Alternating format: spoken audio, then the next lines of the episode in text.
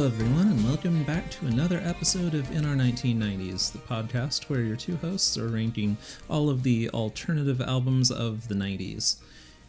I'm your host, Natalie, and as always, I am joined by my co host, Adrian. How are you doing, Adrian? Oh, not so bad. Probably better than me. I've had a headache all day long, which is why I'm going to try to keep my voice low and soft throughout this episode so I don't wind myself up and bring back the headache.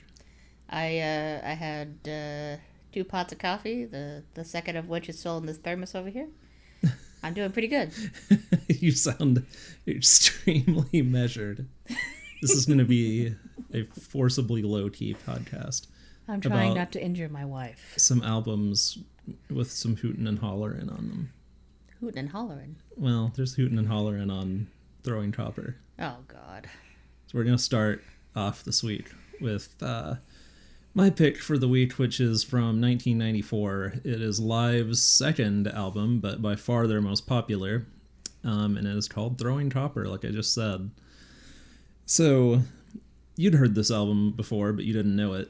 Yeah, I didn't. I, I never really knew the the band live. I didn't know their name. I just knew the the sound of that guy's voice, which was somewhere between Between Eddie- a hoot and a holler. between Eddie Vedder and the dude from Nickelback, which I think is like it's like right in the middle of those voices. yeah, I mean, Nickelback definitely, like, ripped. Stole so much from this band, and this band is actually better than Nickelback. But um, I mean, but like there's like name five, a band that's not. Uh, Fine China. Um, What? I'm joking. You said you weren't gonna you weren't gonna injure me. that that was very injurious.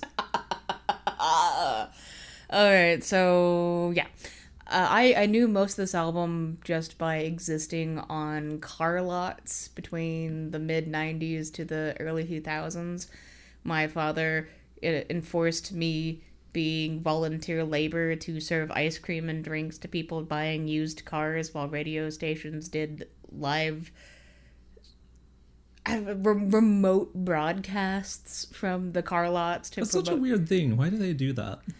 it's just to, to, to get people to come down to see the hear the to meet the DJs and sometimes there's like some giveaways and whatever. Does the car lot have to pay the radio station? I don't know what the radio station gets out of that I've deal. never I never really looked into it that far. I just know that I spent many a summer dealing with it. And so I heard every song on this album to some degree besides the one that's like shit something. Shit Town. Shit Town, yes. Uh, that song was not played on the radio. No, Shit Town wasn't. Waitress wasn't. But most of the songs on this album hmm. were because they were in kind of the automated playlist that you just hit play on a thing and it just shuffles songs. I mean, this album had a fair number of singles. like Selling the Drama, I Alone, Lightning Crashes, All Over You. I mean, Sell- Selling the Drama and I Alone have for sure been like the most played songs. If you go to any alt- if you listen to any alternative radio station, by the time it hits like 7 p.m., one of those songs is gonna play. Well, Lightning Crashes was like the big, huge monster hit off this album. Which is crazy because I Alone sounds like is the one that I far and away remember. I I alone is the one I'm gonna have to like like cut this in here. It's the one with the amazing Beavis and Butthead video where where the where Butthead is like he's checking you out, Beavis. I think this dude is checking you out, Beavis. No, he's not. Liar. yeah, he is. He's like, I like what I see. I'll be right over. Shut up, butthead. and it's it's all the better because at that point in in the I Alone video, um, Ed Kowalczyk, who is live singer, has his head shaved except for like a like halfway down his back rat tail that is braided. That's a choice. It's a real look. That's a choice a- he made. It's a real look. Um, yeah. So live. Um, so I I knew live before this album. I was a live hipster. Um, not really. So I had this weird superpower when I was like thirteen, which was the anytime I would. Anytime a radio station was giving away a copy of an album, if I called in, I won it. Like every time. I had so many CDs. I don't understand what it is. They would say, you know, 15th caller or whatever gets it. I would win it every time. One time, just to show off, my friend and I were about to leave my house, and and I had the radio on, and as we were about to walk out the door, they gave away a CD. I was like, "Hold on, I'm gonna call and win the CD," and I did. like, so I got Live's first album, Mental Jewelry, that way. Um, I called and won it on a radio station. I don't remember that station ever playing any song but songs by Live off the first album. Um, they, I mean, they would off of Throwing Copper, of course, because it was huge. But like, the first album got virtually no play outside of like college radio. I don't think. Well, I did a tour of their their play of their discography when we started, we started listening to this album, and I didn't really remember any other song outside of things on this album. So like, Yeah, they had a really weird trajectory where they went from completely unknown to huge to like has been laughing stocks within the course of three albums. yeah, that makes sense. it, like they're because they the first album was I don't remember what year it was, but it was very you could tell that they were like we're gonna be the REM for the '90s. And there's a lot of REM like early on this album. Like it, it like they definitely have cribbed some the way that music REM plays music from them, and then added their their odd dad rock. Yeah, Aesthetic. and Mental Jewelry is like way funkier too. Like there's a lot of slap bass on that album. Um and like I don't like I respect that album more than this one. Uh, like we'll get into our feelings on this album, but like I, I don't know that I would say Mental Jewel. I mean, it's definitely not more polished. It, it's more the like the very sincere, uh, if not always great first album.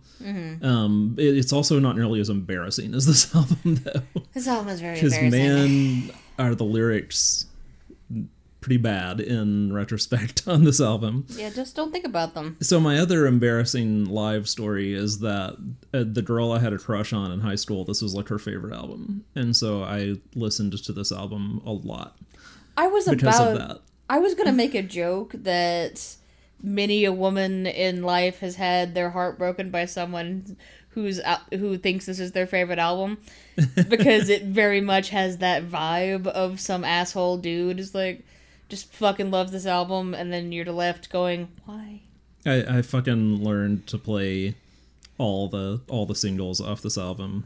It it got me nowhere in the end. Um, but yeah, I, I forced my band to cover. Um, which one did I force them to cover? I think it was all over you. that's Either that or lightning crashes. When she came to our practice, so yeah, there you go. It's my embarrassing, my embarrassing live story. Probably why I disliked this album so much.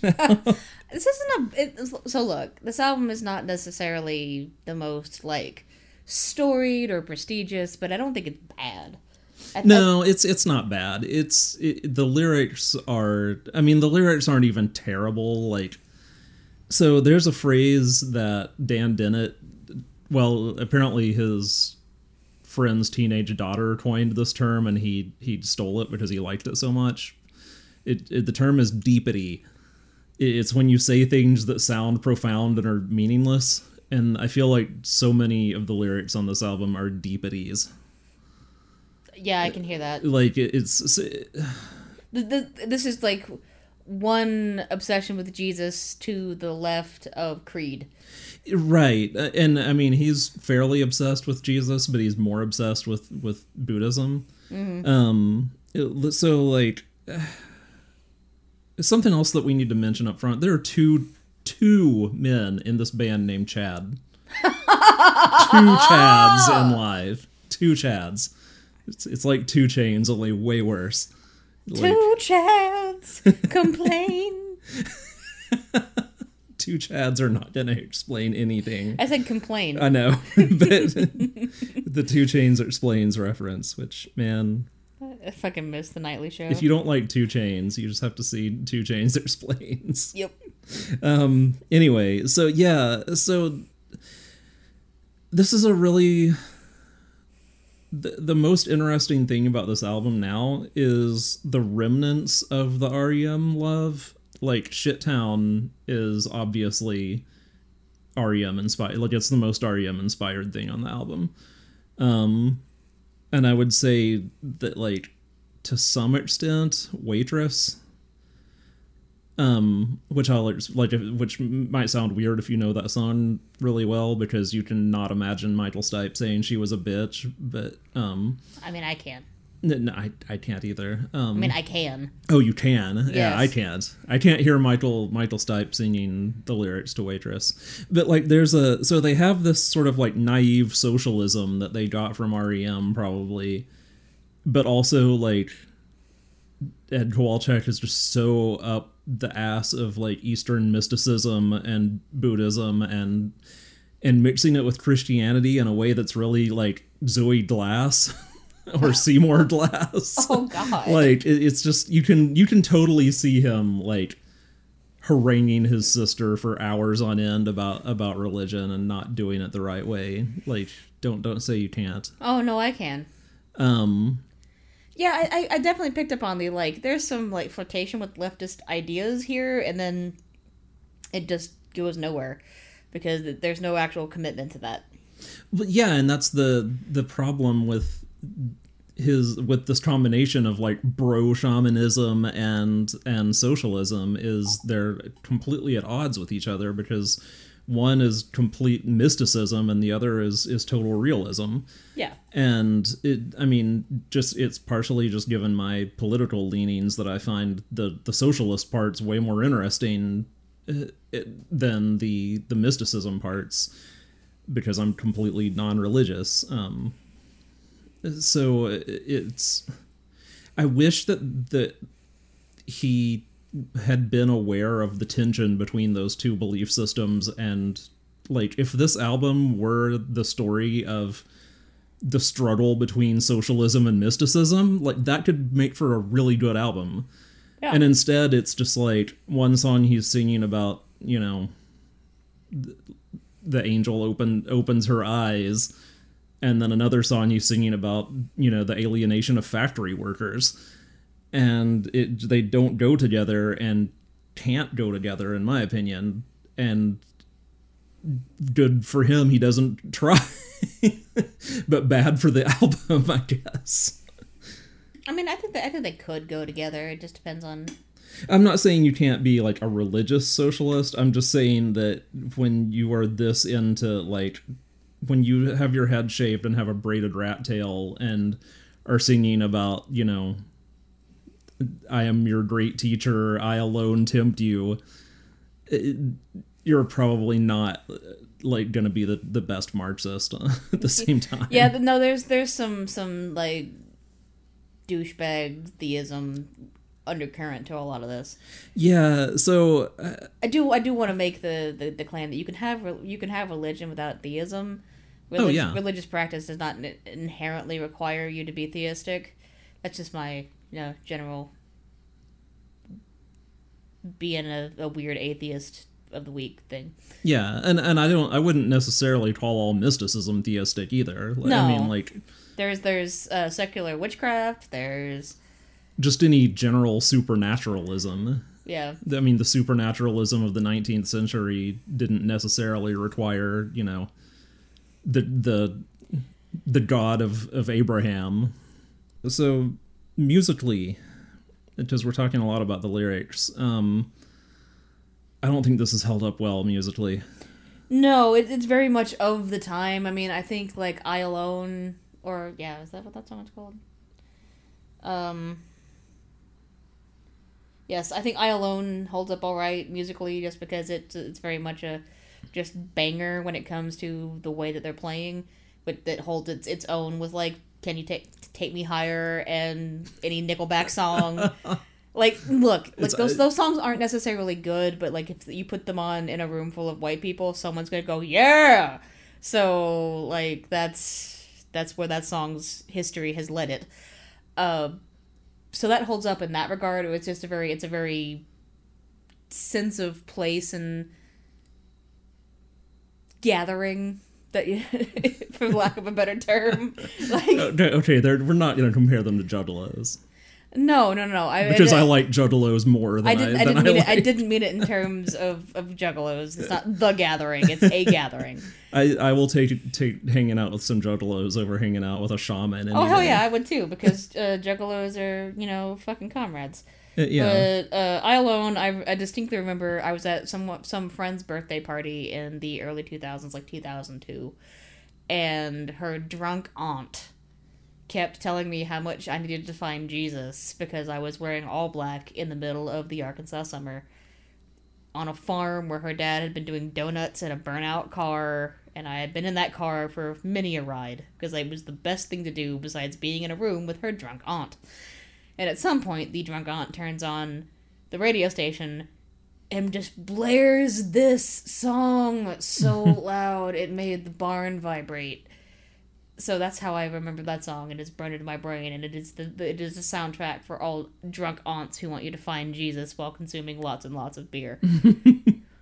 Um, if you are interested in the the lyrics to this album, I do recommend um going on Genius because they're actually like pretty good annotations. There are like two people who have annotated the shit out of the lyrics to this album and like thoroughly tried to explain what all this shit is about.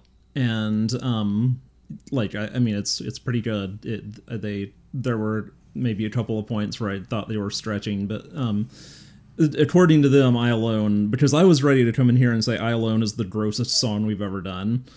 um, because it is so just like guy who only wants to sleep with girls who haven't lost their virginity, um, who, you know, is gonna like make them do DMT and and, and like and then have non-consensual sex with them while calling himself their spiritual guide but like according to genius it's a sort of a retelling of the gospel of luke and so that. Th- the first verse where he's talking about like your anchor is out you've been swept away is supposed to be you know jesus on the roiling sea sleeping through the the storm and saying you know why do you still have no faith? So that's a much more charitable read of that song than i had obviously. Yeah. So so music we were talking about the music though not not the lyrics again. Yes. Um i i just i don't feel like they they're not as good of musicians as pearl jam but Yeah. they try to structure their songs similarly and it's like part of why pearl jam could do that is because they could fucking shred Yes, and very so, much so. you can't have your songs just drag on and on while the singer hoots and hollers and not also have like someone who can play a, a kick-ass guitar solo in there and like they don't really play kick-ass guitar solos but then they also don't really go in the opposite direction enough like i don't think that these songs like i mean yeah they're they're kind of hooky but like they're not arranged they're, they're like pop songs Yeah. so it's not pop grunge and it's not pearl jam shred and it's just kind of like lots of just playing the rhythm guitar over and over yeah, and like I think the most like almost inventive song is like White Discussion, and like that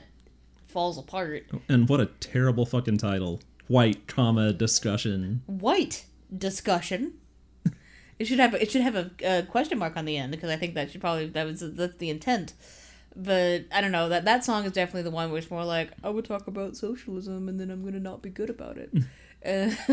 well i mean to be fair he is saying like if you talk about revolution and don't do anything you're a fucking poser. You know you have to actually you you have to actually take action for change to happen which i think is distinctly at odds with all the mysticism once again. Um you know he also talks a whole hell of a lot about meditating and shit like that and this, this album is just kind of a mess, and it, it's it's fitting that the the this fucking mess was a charting success. I, it's so weird. Like these are not radio hits.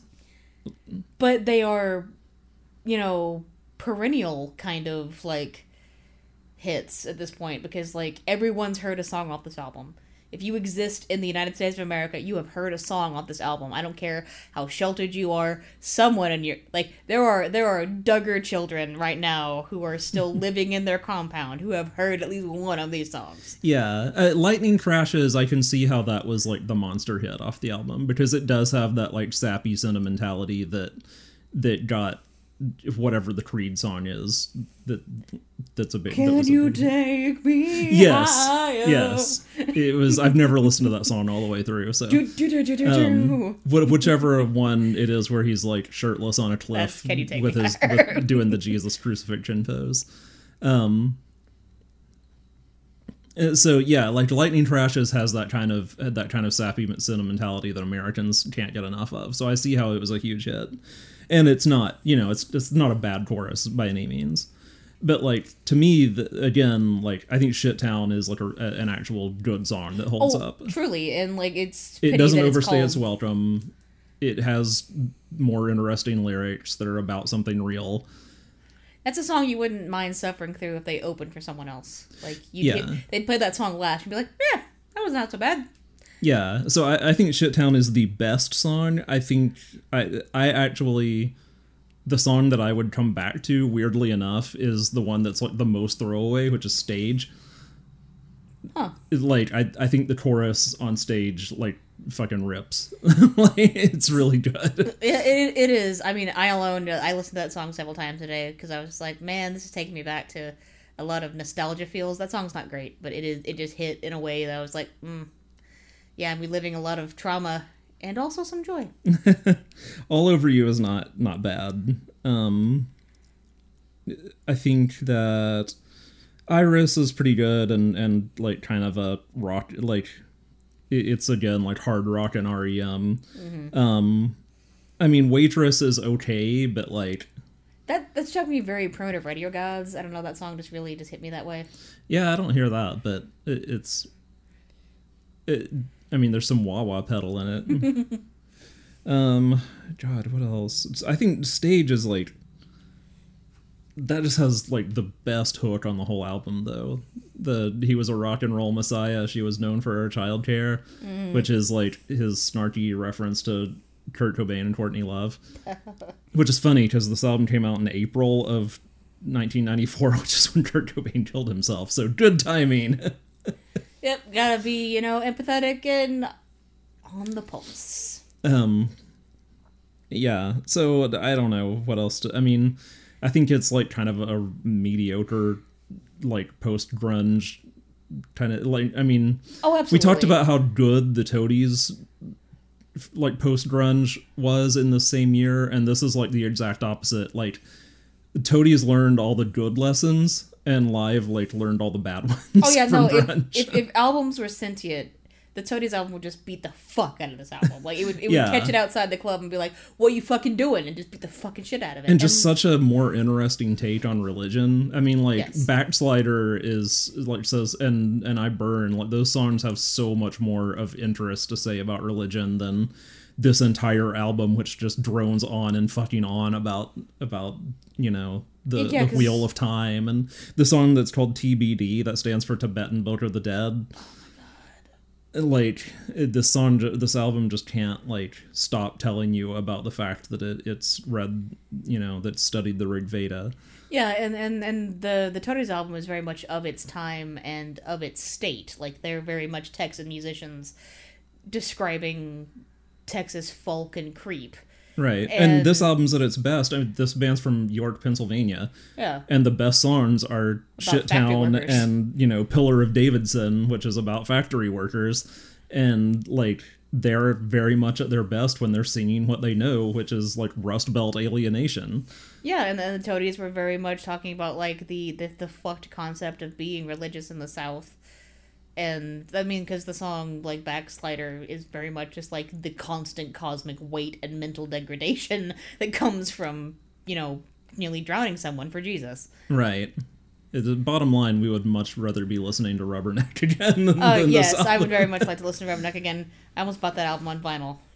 All right, so unless you have anything else you want desperately need to say about throwing copper, I'm ready to rank it. I'm ready to throw this copper out. Yeah, I think we're gonna throw this copper toward the bottom of the list. I yeah, like like I'm gonna be I'm gonna be fair. It's not like the fucking worst thing I've ever heard. Oh in my God, life. no. So so let me make my case here. I think this is better than Eve Six. I was gonna say that. Yes, I think it's better than Uncle Anesthesia. Mm-hmm. I'm not I sure if it's better than that second TV. I don't think it's better than Peak Hour. I think New Forty Three between peak Hour and Uncle Anesthesia Anesthesia is where I would put this. That's exactly when I was listening to this. I was like, "This is gonna go above E6," but I know mu- I don't know much about how far above E6. so- Yeah, I, I don't. Th- so I don't think that like peak Hour is super great or anything. I, I think it, its similarly was like kind of doing its thing a little too late. But so I mean, in a way, I would say this is like a tie between Mm. the band that was doing grunge. The, the, put out their grunge epic the month Kurt Cobain killed himself and and the band that put out their you know, that was putting out their acid house trips into like the mid 90s. But anyway, I would say this is about a tie with Peak Hour, and Peak Hour is like cooler because Genesis P-Orridge is involved. So yeah. I would put that put Peak Hour above And that this. fucking 13 minute just trip ass song, it's just like great. like I put that thing on and be like, I forget that I have it on, and then it's still happening, and I'm like, I got a lot of stuff done while the song was playing. That reminded me, I needed to correct myself because on the episode where we talked about Spooky, I said that um, Wire sued Elastica over. I think I said that they sued them over the song lineup, and it actually was about it was the song Connection. Is Connection is the one that's the chord progression from Three Girl Rhumba, not not lineup. So I forgot to do a correction on that, so I'll just do it here at the worst possible time while we're rating another album. We're gonna start a well, actually, uh, correction segment for our show. So Uh, yeah, yeah. Okay, so Throwing Copper is the new number 43, going I'm in good with that. between uh, Peak Hour by Psychic TV and Uncle Anesthesia by The Screaming Trees. I I think that's totally that's completely totally fair. fine. That's fair. Yeah. Some people will not think so. This this there are people the people who still like live think this is a real fucking masterpiece. Uh, they need So to if any of those people listen to this podcast, they're not gonna be happy with this ranking. well, But they fucking found us now. Hi, But- y'all. there, there you go. Mental Jewelry is probably a better album. We'll, we'll rank it eventually. Secret Samadhi is, is definitely not going to be this. There- Or or Birds of Prey, P R A Y. I'm just, I'm, I'm just mentally listening to I Burn to get out of this conversation. All right, so let's let's take a break, and then we'll come back and talk about a, a much better album uh, by Shudder to Think.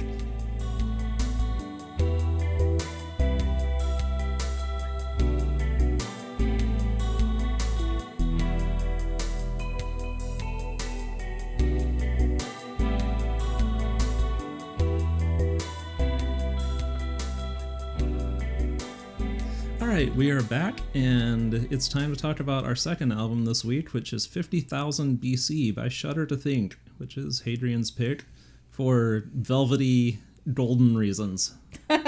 So, Shudder to Think is a weird fucking weird band. That's I'm just gonna put that out there as the front of this. So they started off as a hardcore band that been, then moved swiftly into post-hardcore, which then moved into uh, alternative pop. And then during this whole process, uh, Craig Wedren, the, the lead singer of Shudder to Think, developed uh, Hodgkin's lymphoma. And by the time he recovered from Hodg- Hodgkin's lymphoma, is what we're listening now, is when they had cemented their, themselves as more pop focused. It's still.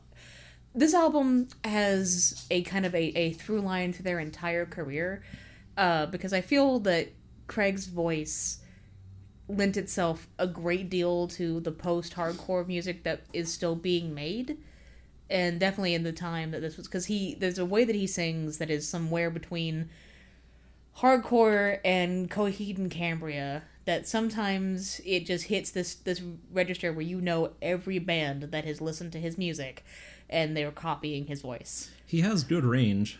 I'll definitely give him that. he has amazing range, which is the main reason and why Natalie alluded to Velvet Goldmine. Uh, oh fuck, what's that motherfucker's name? I have to look it up real quick. Hold on, I'm sorry. Brian Slade. All right, because I thought it was probably Brian, but I couldn't remember it. Anyway, so in Velvet Goldmine, uh, that the the film about a a popular musician named Brian Slade who who made glam rock a thing after stealing a pin that supposedly belonged to Oscar Wilde from a person who's definitely not supposed to be Brian Eno. And then, look, Velvet Goldmine's a fucking ride, and if you know anything about like glam rock, that film is not accurate, but it is accurate in some regards of like depicting Bowie. Which makes it interesting that Craig Wedren was the voice chosen to be Brian Slade's voice for the band Maxwell Demon in in the movie, which is David Bowie. And he I think and I talked I talked about this in text with Natalie today, but I feel that like Craig Wedren embodies a certain playful and range filled aspect of David Bowie that people who mimic and imitate David Bowie do not have. This man can just fucking belt, and then he does whatever the fuck he wants to with it. And that is more Bowie like than just mimicking Bowie's voice. And I think that had a direct impact on why he was chosen to do the, the, the singing in Velvet Goldmine. This album happened in 97, which was immediately before uh, Velvet Goldmine was released. And I think it had some. And so Shudder to Think is credited with doing the two Maxwell Demon songs for the album. Or for the uh, for the movie and the album for the movie. And I think this album had a strong impact on why they did that because it, this plays with a neo glam and post hardcore and alternative pop in a way that is not necessarily con- like always harmonious but it is not a bad experience. There there were, this album tries to do stuff that's not necessarily going to you're not going to remember for days on end but you will at least not regret having listened to it. Naturally. Red House is a fucking great song. Yes it is Goddamn, that song was the highlight of the past week for me. I fucking loved it so much. see i love the man who rolls on the saddest day of my life as well but yeah red house fucking slaps Yeah, God, what a fucking awesome song. Just that song alone gets us way up the list in my book. uh, uh, resident wine's also good yeah, I have Resident Wine down as so uh, an influence that you didn't mention and that is immediately evident to me on the song "All Eyes Are Different" is Elvis Costello. yes very much so man is there's some Elvis Costello love going on here. like it's mainly concentrated in that song, but the the uh, my biggest complaint with this album is it, it I think that the um I think the song order could be better. I think it's got a bit of a saggy middle going on between Red House and All Eyes Are Different. And then All Eyes Are Different hits and it's so different from like the album's like rocking pretty hard up to that point and then that song hits and it's like oh here's some you know it, it's not necessarily as mellow as like allison but it, it's it's definitely some like jazz pop elvis costello going on and it kind of woke me back up. Yeah like this this album is when i say this is not like something you remember a lot of it's because it, it is flowing in a weird way and i think it's a good testament to where two members of this band went shortly after this album and shortly after velvet goldmine. Uh, craig wedren and then i forget the other man's name uh, they both just left to do film scores uh, craig craig wedren is still performing uh, solo music which is great because his voice is amazing and you don't want to lose that uh, but yeah, they they dived hardcore into film scores, and you can kind of feel that with this album because this is an album of musicians. These are these are people who are very good at doing their music, and they they are not shooting for the moon, but they are making something that is in musically cohesive in a way that's thought and structured, and it's something that we don't get a lot of. Like I think things to compare it to would be probably like the Divine Comedy on level of just like thought and structure to music. Like, yeah yeah there there's some real weird chord changes on this album Hmm. Like songs that don't don't go where you expect them to which i mean i'm a fan of of melodies and pop songs and hooks and sometimes i found that frustrating but like at the same time i could definitely respect i mean especially put up against live where it's just so like I, I just really don't think the musicianship is like fantastic on throwing Copper. They had a five. Um, they had a, they had- they had a five chord exchange. Sometimes only a three chord exchange, and that was it. and to go from that into this where you know there's different time signatures and these unexpected kind of jazzy chord changes and it, i definitely appreciated it even more than normal and and craig i think is it i think it's wedren isn't it? W-e-d-r-e-n anyway it doesn't matter that much. Um, the singer's voice is very good has a ton of range.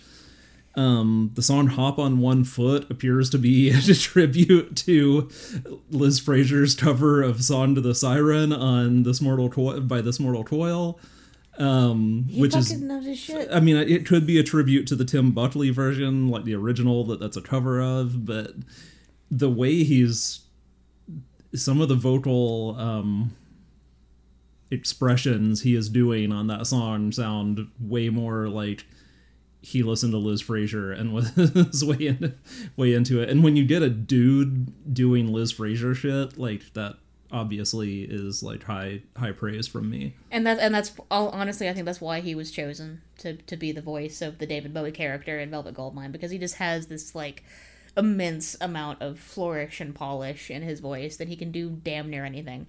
Uh, I think there's uh, like I hear some, like strains of like Coheed and Cambria, uh, and I liked early Coheed and Cambria for a lot of like the vocal uh, craft. I don't know how else to describe it. Like it, Yeah. it's Coheed and Cambria's a real fucking thing, and but early on, super good. And so Yeah, it's kind of hard to describe this album because it you can't put this in a single genre. no, and that's the and that's that's why I use it as like this is the last hurrah for a band that is comprised of competent, amazing musicians who are about to just do their own thing. It is it is a sign of the times for a band that started in the '80s into the into the late '90s. Just they're too good, and this is what like Spacehog wishes they sounded like. I think. Oh, yeah, almost yeah. directly because early Shudder to Think sounds somewhat like this, and I think that was also an influence on what uh, Spacehog was doing. But like, you can't you can't just fuck you you fuck around and find out. Is kind of like what happened with Spacehog compared to this, because. God damn! Like, there's not one song that truly stands out above the rest because everything is just so. No, Red House. does. Red, House does, Red House is is so so great. Like but beyond Red House, like this this album just sort of just like flows, and you kind of don't want it to end, and it, it feels very short, even though it's necessarily not compared to some albums we've done. Like it, it just you don't want it to end. It, it's it's such a good harmonious experience. I, I'm glad I picked this one because I, I, sp- I wanted to do Shudder to Think and I kept thinking about which one to do. And this is a problem that's going to be for the next like several podcasts because I've been sitting here staring at an entire discography being like, fuck, what do I start with? I don't regret starting with this one because you need to understand Shudder to Think. And you need to understand where Shudder to Think went because they just diffused into creating sounds that you've heard and are part of your life even today. But it started with this. well, so I mean, it definitely didn't start with this. Yeah, but but I think but I think I use this I use this album as kind of like a sign of the times that they were just going to go do their own thing because they had they had achieved being too cohesive. Another band I would kind of want to compare this to, and this may sound crazy, but uh, Catherine Wheel. Oh, I get it. Um, it- not that they sound like Catherine Wheel necessarily at all, but Catherine Wheel had a similar like. You really wanted to pigeonhole them, and it was really hard. I mean, because at a glance, it's like, oh, they're a shoegaze band, but not really. They're, they're there's too much dynamics and too much traditional musicianship um for for it to be pure shoegaze and and that's how I feel about this like it's it's almost alternative rock and it's almost indie rock. And it, I mean Red House is a pretty indie rock song. Um and it's but then it has you know the Elvis Costello stuff and just in general like a kind of jazzy um it's informed by jazz throughout. And so it makes it really hard to pin it down which is which which is good you know you need you need the music for the musicians sometimes and that's definitely what this is but it's not that in the way that like Yngwie Malmsteen is. Yeah, and I and I It's definitely give. Shudder to Think an honorable mention in the hall of like glam to neo glam because they're not they're obviously not trying to reach that. They're not doing something that's like we're going to mimic a glam band, but they do things that invoke a certain essence that I appreciate, and that that's an aspect of glam that's not really discussed. Is that it was very much borrowing from jazz and and blues and making it and merging it into a pop format that was subversive and i don't think shudder to think is necessarily doing that a lot on this album but it's not a bad show and like i think there's just there's so much creativity and so much inspiration that's filtered through this one piece this one comp like arrangement that it's like it's hard to put it anywhere. Like you said it's hard to pigeonhole. You can't really describe what this band sounds like or does without ever like making people listen to it. And i think you should listen to it because given their trajectory if i told you they were a post-hardcore band you would probably have some some real stances on what they sound like. And they're almost none of their albums sound the same. Because that is that is the hallmark of musicians on a journey who are going to stop being a band and just venture out on their own careers because they have been enhancing and perfecting a sound that is not necessarily one sound. This does kind of sound like an album that is a band reaching their artistic peak. Mm-hmm. I, I can definitely see them not lasting a long time after this because, like, it is it's kind of a what more is there to accomplish kind of kind of album. I mean, uh, that that may be, you know, I, I might say the same thing about about uh, Non-Such by XTC, and it's our number one album, and I don't think this is like. I don't think this is, ends up in the top 10, but like it's similarly you can feel them like hitting the you know This is this is I. I was about to say hitting the back walls of their style Oh no. i'm sorry my my head has been killing me all day long i'm i'm thinking of things like that right now but this is a band hitting the back walls of their style and it may just be time to move on after that Oh, they should probably just rank this album because I don't know what else the fuck to fucking say at that point. i'm sorry i've killed the show That's fine. I like this album a whole lot. You should listen to it. I don't think it's one of the greatest albums of all time, but I do think it is incredibly important. And you need to know who Shudder to Think is because they are like outrageously influential over bands like the Deftones. And if you like the Deftones, like you should listen to Shudder to Think. okay well where are you thinking about putting this one I'm thinking. Scroll up. Uh, thirteen.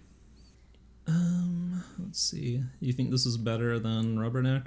I think it it for the the the the craftsmanship and its influence. Yes, I think that it's not as directly memorable as the as Rubberneck, but I think it is a sort of a crafty masterpiece as far as it goes. Yeah, it's definitely better musicianship, and that's not a knock on the Toadies at all. It's, it's just, it's this is much more unusual than. I think it, I think it hangs in that area. Like I'm willing to listen to other uh, listen to other placements. I just think it, it's up in that range. No, I'm having a hard time coming up with an argument against that. Um, I, it, my only real argument is just I think the Toadies album has less fat on it than this does. I mean, there are some songs on this that I'm just like, just I, I didn't find at all memorable. And I think that comes down to the Toadies are a lean show band. Like they do shows. They were touring. They were they were they were getting their their five hundred dollars and bouncing. Like that's what their that album feels like. And this album is very much like people who don't need that. Yeah, see, I. I feel like I would put on Rubberneck and listen to the whole album again, and I would not do that with this album. I- um, like I, I, I think like Call of the Playground is really good. I think obviously I've said it over and over. Red House just is is like that went on my favorite songs of all time playlist after li- the first time I listened to it. Um, but like a lot of the record doesn't really stand out for. So I, I think I would asked if we could put it at, at 14 but just below rubberneck instead of just above I think that's fine. I, I'm I'm willing to. Uh, I love Rubberneck a lot. I was I didn't I wasn't sure how much you appreciated that album. oh yeah no i think it's really good Yeah, so I think I think that's fine. I think with the 14 15 range, like 14 through 13 through 15 range is like a fine place for this album. Yeah, I mean, I think it's it's definitely better than Where Have All the Merrymakers Gone. Again, I like Anxiety by Faye Wong more because it's exactly my style of music, but I don't think it's a better album. So I'm fine with putting this at number 14 between Rubberneck and, by the Toadies and Anxiety by Faye Wong. Sounds good to me. All right.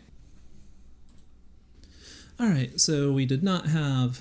Man, it's getting hard to scroll through our list. um, so yeah, like I was just saying while typing that in, in a part that has now been edited out, we've ranked 50 albums now. I did not realize that was gonna. We were hitting that milestone this episode Oh yeah, no, we've been doing this for a bit now. because we did the four four album episode, so we're hitting it in episode 24 instead of episode 25. Yeah, we've done a lot of we've done a lot of fucking albums. It's, this show is long as shit. Definitely the longest we've ever done a podcast. Oh podcast. fuck yeah! Like we've had little mishaps here and there recently, but that's because it's COVID times and also our health is a priority. Yeah. Uh, but we're still doing it because we're going to do it. So, uh, no changes again to our top 10 this week, but uh, we're going to start with number 10, 10 by Pearl Jam. Number 9, Without You I'm Nothing by Placebo. Number 8, Kill Uncle by Morrissey. Number 7, Superstition by Siouxsie and the Banshees. Number 6 is Spooky by Lush. Number 5, Very by the Pet Shop Boys. Number 4, The Philosophy of Momus by Momus. And number 3, Liberation by the Divine Comedy. Number 2, Get Lost by the Magnetic Fields. And at number 1, None Such by XTC. Non Such. None Such. I don't think we ever agreed on how that was pronounced. I think it's non-such. Yeah, I mean, that's how it's spelled, but I thought maybe it was some weird old English thing. It is technically, but it's because it's based off the non-such palace. But like, th- let's not th- let's not worry about it. However you say it, it's the best album, best alternative album of the 90s right now. I'm gonna have a hard fucking time dethroning it. And I can think of one album I would put above it. Which will be in our last episode. Actually, it'll be our next to last episode because if I put it in the last episode, you'll just give up to get me to stop arguing. Um, Then I drop a real banger. what are you bringing next week, Adrian? Uh, well, I'm technically bringing two albums, but we're only gonna do one of them for the sake of my sanity. Um, Yeah, we're just gonna put it on the list as like one title slash the other title because it's basically the same. Yeah, album. so I am. We're going to do James' self-titled album in the U.S. slash Gold Mother in the U.K. and I'm going to do the American version, which is just James by James, uh, because I don't like the remix of "Come Home" on Gold Mother. Uh, so Gold Mother's technically first. It came out in 1990, and and James came out in 1991. But this album fucking rocks, so I'm really, excited about this for next week. and I am doing a somewhat obscure um, indie album from 1993, which is the self-titled debut by a band called Suddenly Tammy. Um, if you remember Suddenly Tammy, congratulations, you also liked Tori Amos in the early 90s. um, if, if you want, if you ever wanted, if you ever thought I like Tori Amos, but I wish she had more of an indie rock sound, that's Suddenly Tammy. So look forward to it. Nice, dude. Um, in the meantime, you can see our full rankings at bit.ly slash nr1990s. That's bit.ly slash nr1990s. You can also go search on Spotify for our complete show playlist, every album that we have ranked up to this point, all 50 of them. It's a hell of a playlist. It's very, very long. I would I would uh, venture to guess one of the few playlists on Spotify that has both Ween and Joy Electric on it. Oh, very, very certainly. Um, and in the meantime, you can also listen to all of our episodes on Spotify, or you can subscribe. And someday I will get the YouTube page upload updated again. I think I'm like three or four episodes behind now. I don't want to make videos. anyway, I think that's all for this week. I want to go not sit in an office chair for for a while.